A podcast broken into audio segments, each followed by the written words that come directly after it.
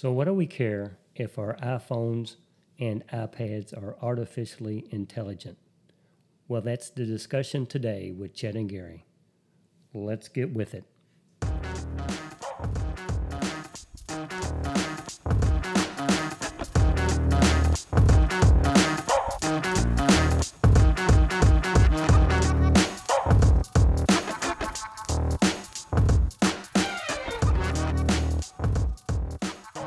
Good morning, Chet, and how are you today?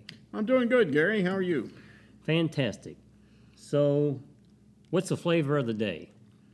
Well, somebody once told me I needed to be more intelligent, so I figured maybe I ought to be artificially intelligent. Artificially intelligent. Huh? Okay, so I think that uh, gives us a big clue of where we're going.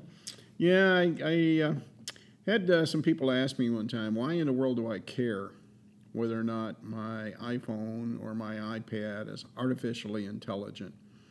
And it's an interesting question to answer. So I think that maybe that's something we ought to talk about today and, and try to see if we can't put into words that are understandable by the average user uh, the equipment, um, what we mean by artificial intelligence and why is it important a lot of the new software that's coming down the line uh, is going to require artificial intelligence chips in their iPhones and iPads, which means that some of the new features scheduled for iOS 16 coming out this fall uh, will not run unless they're on a Mac that has Apple's chips that support artificial intelligence. And so the kind of question is, why in the world is that going on, and what what in the world does all that mean? What benefit does that have to us?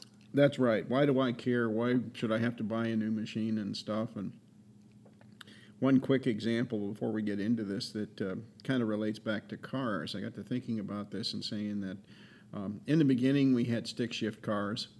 And then somebody got smart and said, well, maybe we could put synchronizers on the gears so we didn't have to double clutch. Uh, and then somebody else had a brilliant idea. He said, well, how about an automatic transmission? You don't have to shift at all. So now, today, most of the cars in the United States, anyway, have automatic transmissions.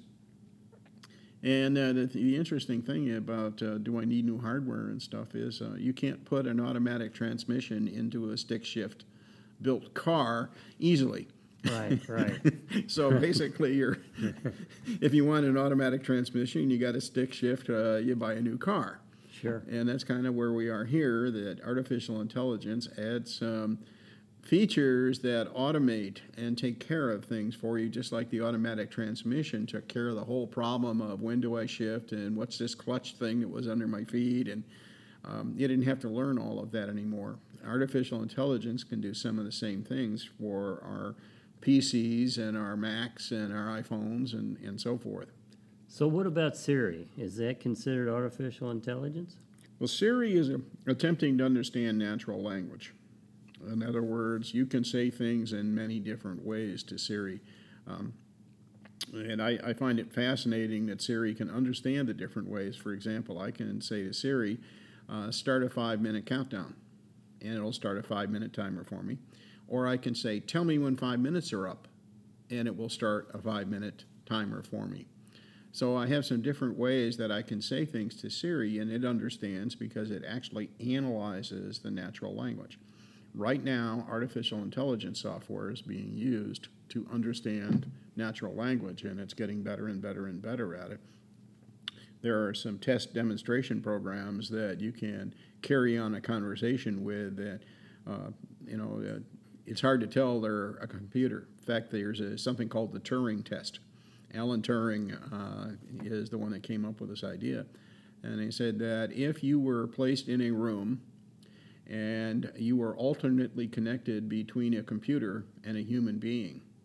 And you could ask questions and uh, respond to answers and so forth, and you could not tell whether you were talking to the human or to the computer. Then you pass the Alan Turing test, yeah, and uh, you know you're basically artificially intelligent. The system understands you. So and it's interesting, though, that artificial intelligence is a research area more than anything else. It's how in the world do we make a computer intelligent or act intelligent? And the real key here is the acting intelligent. And what I mean by acting intelligent is kind of like when we were talking about Siri a couple of seconds ago here. Um, natural language processing and understanding natural language. In order to understand natural language, you actually need information that is not necessarily in the statement that you're trying to translate. Right. And that that's where things get really interesting. Uh, and there's a, a, couple of interesting examples that I saw thrown around. The, the, the statement is he went to the bank by swimming across the river. And then another version of that is he went to the bank by crossing the road. And if you notice, you can't tell what kind of bank it is until you get to the last word in the sentence. Exactly. so in that case, uh, there's uh, some relationship between words that that have to go in there and go back and forth between in order to understand it. You can't just look at one word at a time. But then you also get into situations where you may need some information that isn't in there. And uh, there was always a, a classic example that uh, IBM actually came up with when they started to look at processing natural languages. And it was a story. And they said three young girls walked down a country lane, saw a field full of cows, a shot rang out, and one of them fell. And then you say, What fell? And in order to answer that question, you need cultural knowledge about the environment where the girls right. were and what was going on around them rather than anything that's in the story. So the idea is can we build computer software that has the ability to basically learn? And this is kind of the key point of the current version of artificial intelligence is the machine learning about the environment in which it operates and what that environment contextually brings to the conversation that you're trying to carry on with your system. So anyway, uh, that's that's kind of where artificial intelligence is right now. And it turns out though there's another term being thrown around in addition to just artificial intelligence, and that's artificial general intelligence. And the acronym is AGI. And the idea here is that we could build a machine that can learn. And we actually have a technology and an approach that has been developed that's patterned on the way the human brain works. It's called neural networks for any of you that want to know the name. That actually allows us to teach a computer as opposed to program the computer. And the difference is that if I program the computer, I have to put every possible variation into the computer code I write and then I have to look through all those variations anytime anything happens. The other side of it is that's not how we humans learn. We learn through trial and error, and we try something, and if it fails, we know not to do that again. And if it succeeds, then we do that again more often. And that it's the same way that we teach a machine. So we can teach a machine to recognize things in photographs, to understand natural language, but we don't program it as such. We teach it with examples. And artificial general intelligence says instead of teaching a machine to be in, or act intelligent in a specific domain of knowledge, we teach it to be a general person, very much like a human being, where you can handle a whole wide raft of things, learn new knowledge in a whole lot of different areas, and actually change the direction you're going in uh, thought and so forth by what you learn. So artificial general intelligence is looking at that side of it, and that's a long way off in the future. We're we're just even beginning to understand what that means. So let me ask you this real quick. Um, so, like in Siri, say an example in Siri, and you ask Siri a question it doesn't understand. At some point, what you're saying is, like when we don't under, when we want to find some information, we go to Google, mm-hmm. we look it up. So in the future, maybe Siri would actually do that. Do something like that, right, yes. And, and give you an answer. It would actually know. Know how to do that, right, because it would have learned that that's the approach that it, that it has to take. Gotcha. But it is a really detail level uh, knowledge. Uh, for example, it's interesting now that you can actually go out and ask Google to show you pictures of cats. And how does it know there's pictures of cats? It understands that. It understands it's actually able to look at a photograph and recognize a cat in a photograph. And you can recognize dogs, it can recognize cars, it can recognize models of cars. How in the world did it learn that? You know, uh, what, what does a cat look like? Got four legs, it's got fur, and it goes meow. Not too much different from a dog. yes, or it's got fur and a mane and long claws, Yeah. and it's very large, and, and you don't want to be near it. Yeah. Some of them. so the, the thing is that, that we actually show photographs that contain a cat to the software and ask the software is there a cat there and if there isn't then the, and the cat and the computer says yes then we say okay computer you're wrong and it says okay i won't do that and answer again uh, if we show it a picture and it says yes there's a cat in there and there was a cat in the picture we say yes you got that one right and interestingly enough these neural network circuits figure out and adjust themselves exactly the same way the human brain does to learn new knowledge. It's a fascinating thing to look into. Uh, it takes an awful lot of study to understand what you're looking at, and the mechanisms of it are very complicated, but that's the idea. The thing about this is, though, that in order to, for the computer to process a neural network, requires some very complex, high level matrix math.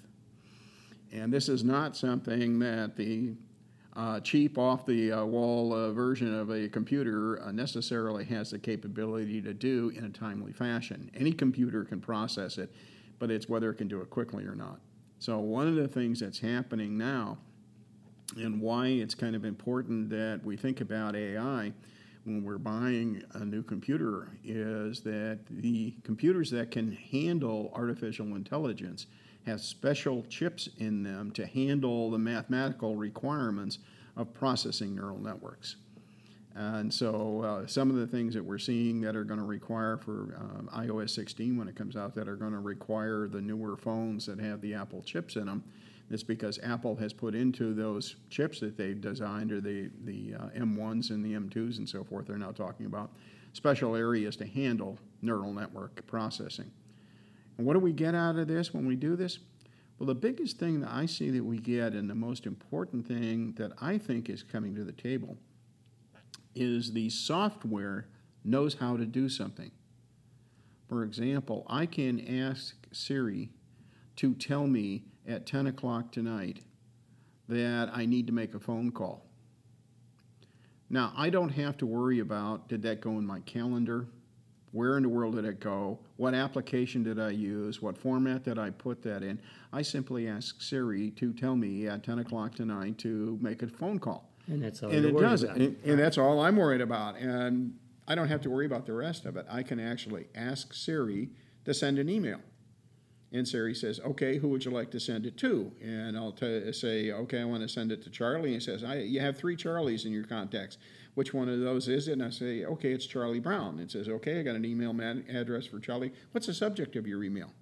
And you can tell it, uh, you can do this with voice command and, and uh, with Siri, and you say, okay, my subject of the email is just playing around. And it says, what do you want to say in your email? And you dictate the contents of your email, and when you're done, you say, okay, send it. Yeah. I, I don't have to know how to use an email application in order to send that. Or one of the ones that is uh, something that a number of people actually know how to do is uh, you can actually tell Siri, uh, tell my wife I'm going to be 10 minutes late. And Siri sends a text message to your wife. And of course, you have to have told your phone who your wife is so that it knows who your wife is, but you can actually do that. So that's where you're beginning to see some of this come into play and you look at some of the features that are showing up in iOS 16 again, and the ability for the system to look at a photograph and see text in a photograph on a sign, and there's a telephone number there. And you can actually look at that photograph, tap where the phone number is, and call that phone number. It's actually reading the text in the photograph itself and understanding that what it's seeing is a telephone number and then using that information to dial the phone for you. And again, so here I am looking at a photograph and I don't have to worry about what applications are involved or what the mechanism of actually doing it is. All of a sudden, the phone is smart enough to know what I want to do when I do that. And some of the examples I've seen is where uh, people were working on something and they say, well, let's try that this way and then it doesn't work quite the way they say, okay, well, try it this way. But they're not really telling you what the original subject was anymore. The computer is remembering the environment in which the conversation is taking place. And again, this is part of this artificial intelligent idea that we're making the computer smarter about the environment in which it operates. Not that I want it to take over my life, but I want it to handle the interface to the rest of the system for me so I don't have to know quite as much. And I think we're going to see more and more of this coming down the line. And verbal commands are going to get better and better and better. Dictation is going to get better and better and better as we understand natural language better. Translating languages is already getting pretty fantastic, but that's even going to get better. So that's why I think it's important to us that we understand that computers are complicated and artificial intelligence is one of the mechanisms that can make them easier for us to use.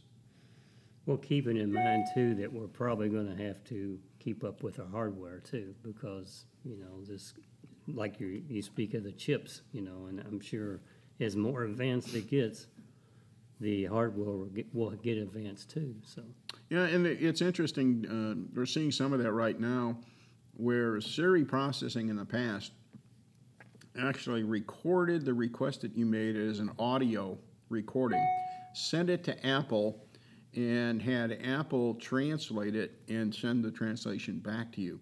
Now they're moving the translation out to your iPhone or your iPad and doing it locally using artificial intelligence that they put into your local device. That makes Siri much more responsive and faster to use, and also a little bit safer because your your request isn't being sent anywhere else to be processed. So you're right, but but in order to do that, it takes more memory.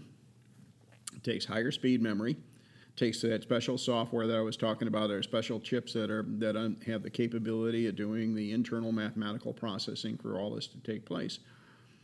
Yeah. But Well- we're getting there. seems like there's a lot of uh, a lot of technology that's going to be available to us where we won't have to hardly do anything, just do a command and everything will be done for you. Before, well, I mean, uh, you you start taking a look at what's being looked at for the um, driver assistance software in modern cars. Uh, from um, General Motors has software on the freeway that will drive your car. You don't even have to have your hands on the steering wheel, and uh, you know it just basically takes over. Uh, is working on their full self-driving system, which is a general driving solution to drive the car for you with no driver in the car at all. Just say, uh, "Go to the go to the, uh, the supermarket, pick my groceries up. Right. Don't Yeah. bother me with the details." Just get me there. yeah, yeah. Uh, so uh, we're seeing more and more of this come down the line, and I, I think the rate of acceleration of the uh, adopting of this is just going to continue to increase with some of the newer approaches that are being developed. But I find it fascinating that the similarity between how the brain actually works and how these neural networks work. It, it's pretty fascinating. It is fascinating. Well, Chet, thank you so much for giving us all this knowledge on artificial intelligence. I can use all the intelligence I can get, whether it be artificial or not, yeah. But uh, with that, we're going to close for the day for this episode, and we'll see you next week. Goodbye, Chet. Goodbye, Gary.